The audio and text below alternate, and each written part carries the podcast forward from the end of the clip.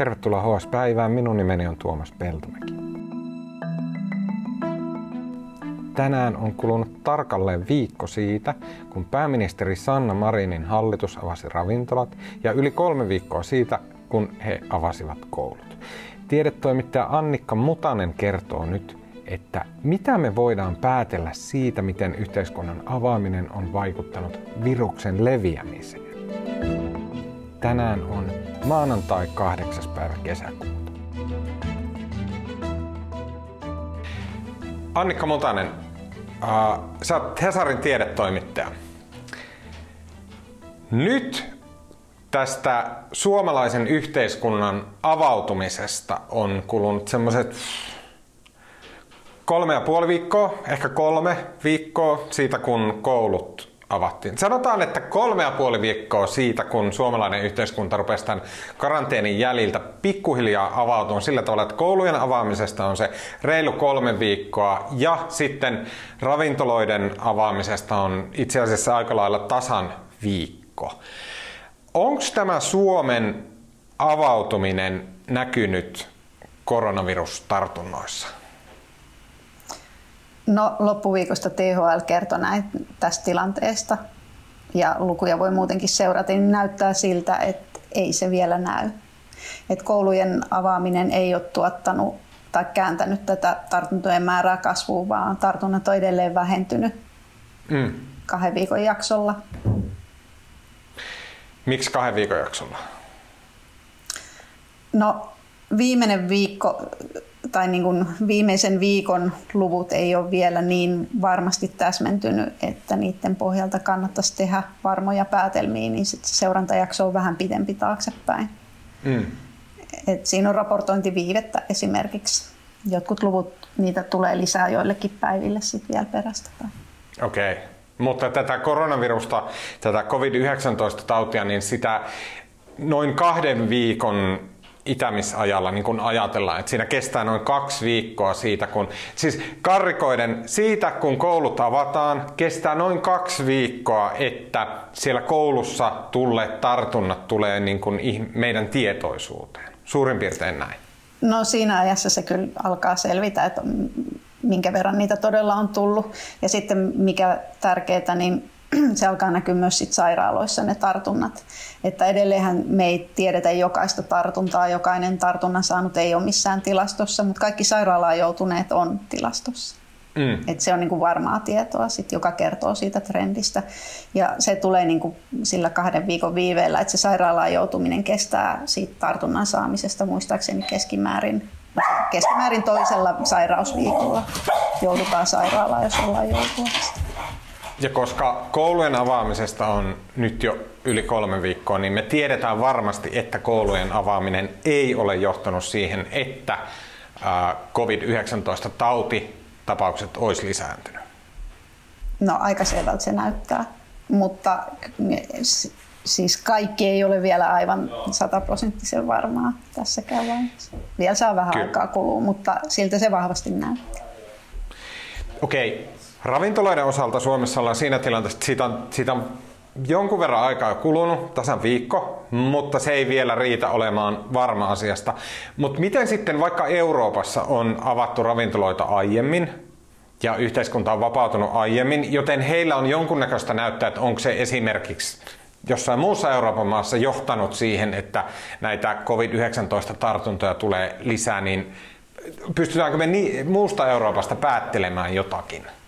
Joo, sieltä voi myös katsoa ja se onkin jännä, että missään näistä maista, joissa on ollut niin kuin kaikilla on ollut omanlaisia rajoituksia, tai tiukkuus on ollut eri taso, mutta monessa maassa niitä on alettu purkaa ja joissakin maissa jo aikaisemmin kuin Suomessa ja edelleen ne käyrät osoittaa alaspäin tai ei ole ainakaan lähtenyt ylöspäin.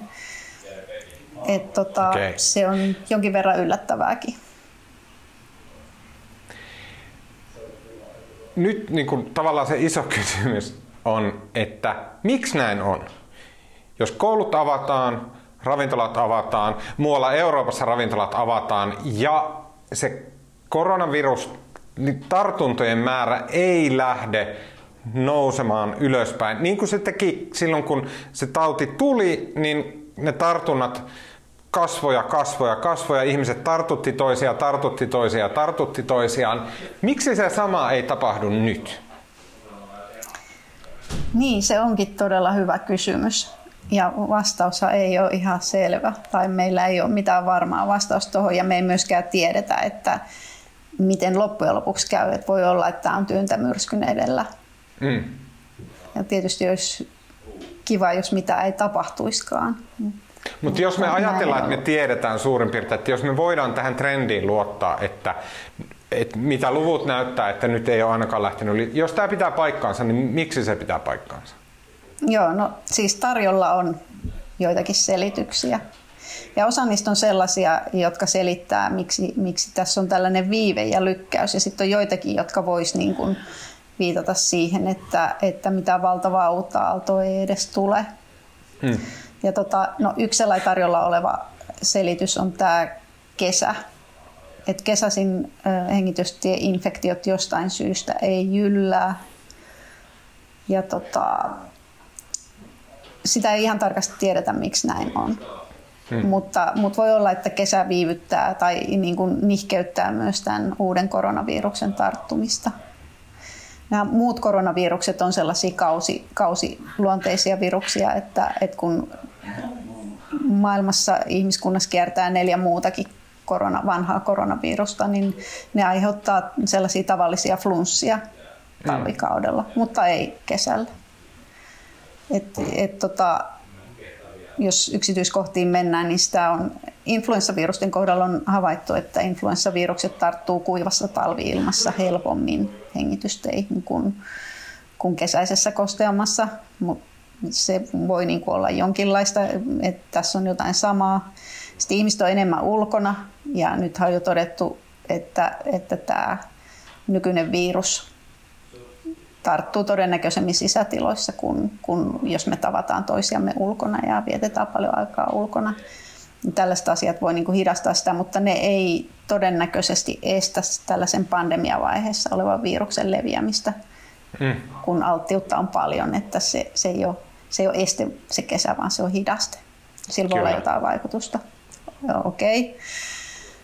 Mutta sitten ö, suurempi hidaste todennäköisesti on tämä, tämä, tämän koronaviruksen tartuttavuuden epätasainen jakautuminen ihmisten kesken.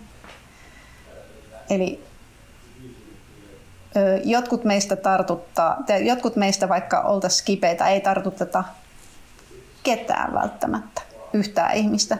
Mutta sitten on näitä supertartuttajia, jotka tartuttaa, voi tartuttaa siis kymmeniä ihmisiä, jos, jos ympärillä sattuu olemaan niin paljon. Ja saanko mä kysyä tästä, koska se on, mä en, se on vaivannut mun mieltä kun, on, kun puhutaan näistä supertartutteista ja vaikka amerikkalaisessa mediassa on paljon super spreaders ja se kuulostaa joltain, niin kuin, se kuulostaa semmoilta niin kuin supersankarilta tai joltain niin sarjakuvahahmolta, niin onko nämä ihmiset, niin tarkoittaako se, että heissä on niin kuin fyysisesti jotain niin kuin joka, tai että he, heissä se virus jotenkin niin kuin leviää heidän vaikka, vaikka niin kuin syljessä tai, tai niin kuin he, uloshengityksessä, vai tarkoittaako se sitä, että he on vaikka semmoisessa työssä, että he niin kuin kohtaa enemmän ihmisiä näin. Mikä se supertartuttaja niin kuin sillä tavalla on? Mä luulen, että siihen tarvitaan niin kuin yhdistelmä noita, että sekä sitä tilaisuutta, tilaisuus siihen, että sit se, että sulla sattuu olemaan se viruslasti niin iso ja sitten sä toimit tai kommunikoit tai huudat, laulat hönkäille tavalla, joka sitten levittää sitä sun ympärille. Mutta se on jonkin verran arvotuksellista se, että mikä on sitten se fysiologinen tekijä, joka, joka susta sinkoaa sitä virusta ympäriinsä. Mm. Mä kysyn vielä tästä, että nyt kun kesä etenee tämän koronaepidemian kanssa, niin mitä me pystytään päättelemään siitä, että miten tämä elää kesän aikana tämä koronavirus? Eli jos se nyt kesän aikana yhtäkkiä lähtee taas leviämään Suomessa, pystytäänkö me päättelemään siitä jotain ajatellen sen viruksen tulevaisuutta? jos se, ei lähde, jos se pysyy kesän ajan pois, niin pystytäänkö siitä taas sitten päättelemään, että okei, no se on vaikka kausittainen virus, sitten se varmaan alkaa syksyllä. Onko tämmöisiä niin kuin, mahdollista tehdä? No siis se ei, ole, se ei ole vielä mikään kausittainen virus. Siitä voi tulla sitten myöhemmin, kun, kun alttiita, kun suuri osa ihmistä on sairastunut ja alttiita sille on vähemmän, niin sit se, siitä voi tulla samanlainen kuin näistä vanhoista koronaviruksista, eli että se talvella sit sairastuu enemmän ihmisiä, kesällä ei. Mutta mä palaan vielä tähän tota, näihin supertartuttajiin tai tähän tartuttavuuden epätasaisuuteen sen verran, että et, et, tavallaan se taudin liikkeelle lähtö, se uuden epidemia-aallon liikkeelle lähtö, niin kuin se viipyy sen takia, että, että vaikka ihmisiä nyt tasaisesti edelleen jonkin verran sairastuisi, niin se ei lähde nousuun, jos ei satu ennen kuin sattuu niitä supertartuttajia matkaan. Mm. Niitä, jotka sitten ampuu sen taas sinne eksponentiaaliselle käyrälle. Eli tota, ja sitä ei tiedä, koska ne sattumat tulee. Se voi viipyä pitkäänkin. Niin kuin tämä epidemia alussakin, niin joissakin paikoissa on todettu, että okei, sitä on ollut jo paljon aikaisemmin kuin luultiin väestössä, mutta se ei ole lähtenyt niin kuin räjähtävään kasvuun. Mutta jossain vaiheessa ne sattumat osuu kohdalle ja sitten se lähtee. Mm. Eli tämmöinen viive voi tulla, eikä me pystytä sanomaan, että koska se kasvu alkaa.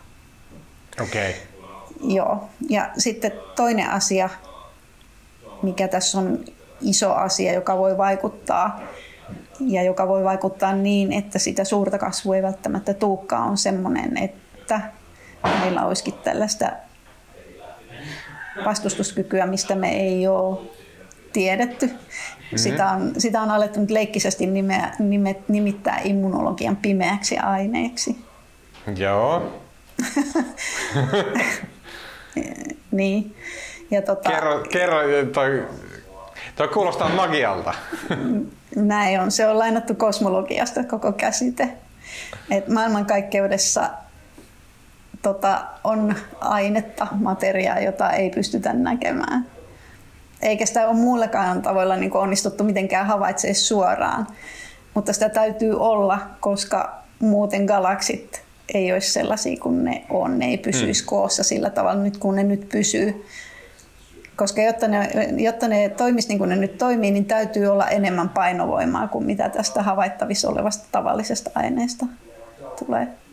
Ja sillä samalla lailla näyttää siltä, että tälle uudelle koronavirukselle näyttäisi olevan niin kuin enemmän vastustuskykyä väestössä kuin mitä näissä vasta-ainetutkimuksissa on löytynyt, kun niissä on löytynyt niin kuin tyrmistyttävän vähän sitä näitä vasta-aineita tai harvalta vaikka mm. joillakin alueilla se tauti on riehunut kovasti, niin sitten näitä vasta-ainepositiivisia ihmisiä löytyy ihmeen vähän. Niin, niin tästä on päätelty, että sitten on muunkinlaista immuniteettia kuin mitä nämä vasta-aineet antaa. Ja voi olla, että nämä tota, sukulaisvirukset, nämä kausiluontoiset mm. koronavirukset, kun me sairastetaan näitä flunssia, niin niistä jää sitten meille osittaista vastustuskykyä kuitenkin sit sitä uuttakin koronavirusta vastaan. Okay. Ja, ja tästä, jos tämä asia on näin ja toimii tällä tavalla, niin tota, silloin voi olla, että se niin kuin tuleva tautiaalto ei ole niin paha kuin se olisi muuten.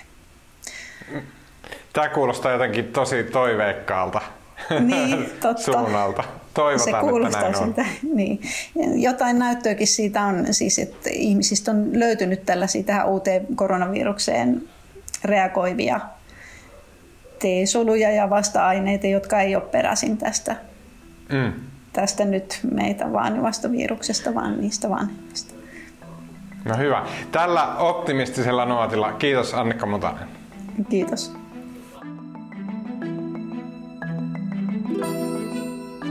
Hei, sinä olet podcastien ystävä ja niin ollaan me Helsingin Sanomissakin. Siksi sinulle on kahden viikon ilmainen näytetilaus osoitteessa hs.fi kautta parempaa kuunneltavaa.